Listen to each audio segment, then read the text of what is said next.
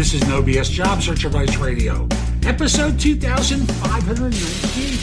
I'm your host, Jeff Altman, Big Game Hunter, and welcome to our show two days away from episode 2600. Rarefied air on podcasts and the number one show in Apple Podcasts for job search, the first one to hit that number of episodes. We are unique and we continue to provide great information to help you with job search. That's one of the things I do here on Job Search TV, wherever you listen to or watch podcasts. We're giving you great info. And there's a lot more at my website, by the way, thebiggamehunter.us. Go to the blog and go exploring. This way you can pick and choose things and not just wait for a show to come out. There are almost 12,000 searchable posts there that will help you with your search. And if you've got questions for me that you think I can answer, schedule time for Trusted Advisor Services on the website. I'll answer your question. And today I've got a show that basically is a tough interview question that people are asked. And that's about handling into I'm sorry, handling ambiguity professionally. Hope you find this helpful. Hope you give this show a great review wherever you watch it or listen to it. And we'll be back in just one moment. How do you deal with ambiguity professionally? I'm Jeff Altman, the Big Game Hunter. They started to call me the Big Game Hunter when I did recruiting. I used to hunt down leaders and staff organizations, did it for a long time in the US and Canada. Now, people hire me for no BS coaching and career advice globally. And that can involve a job search, hiring more effectively, managing and leading better. You know, a holistic look at your career and helping make it easier for you.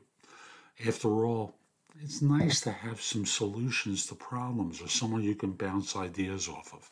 Now, answering this question, which is why you, want you came to this video, and it's really very easy. So you might just pause for a second and go, hmm. I think the first thing I do is you know, I try and figure out what the outcome is we're trying to achieve.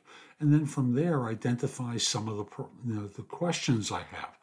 After all, language is sometimes imprecise. I want to make sure I'm on the right page with, with uh, my, my manager, my leader, whoever it is. So I'll ask some questions to get clarity on particular points, and then I'll act on it. So it's really not a hard question because this really is the way everyone does it. So the fact that they're answering this question uh, indicates that they've been surprised by some of the things people have said previously. So again, you know, what you want to do is figure out where they're trying to get to, ask questions to get clarity, uh, and you're asking questions of the different stakeholders that might be involved.